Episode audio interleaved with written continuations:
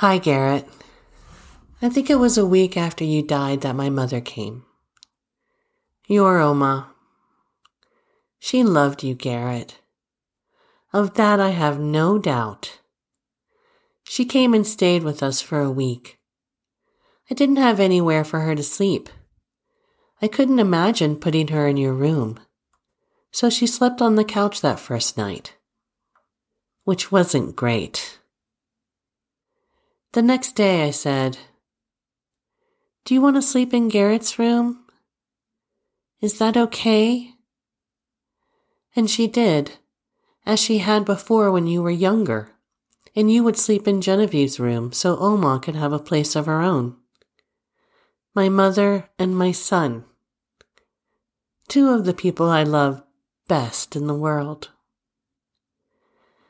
She was there when we had your gathering as were Kevin's three sisters. What a weird week, being both a griever and a host at the same time. It pulled me out of the super intensity of the initial shock and loss, where honestly I still wanted to be. I was glad that they came, and at the same time, I wanted my privacy. I wasn't ready to be with other people. But they did come, and I told them a little bit of your story. They had heard some of it before, but they couldn't understand how everything could have ended this way. And I couldn't either. Kevin reconnected with his sisters during that visit, and I'm so glad about that. And I'm glad I saw my mom. A few things are different now, after your death. Kevin has gotten closer with his family.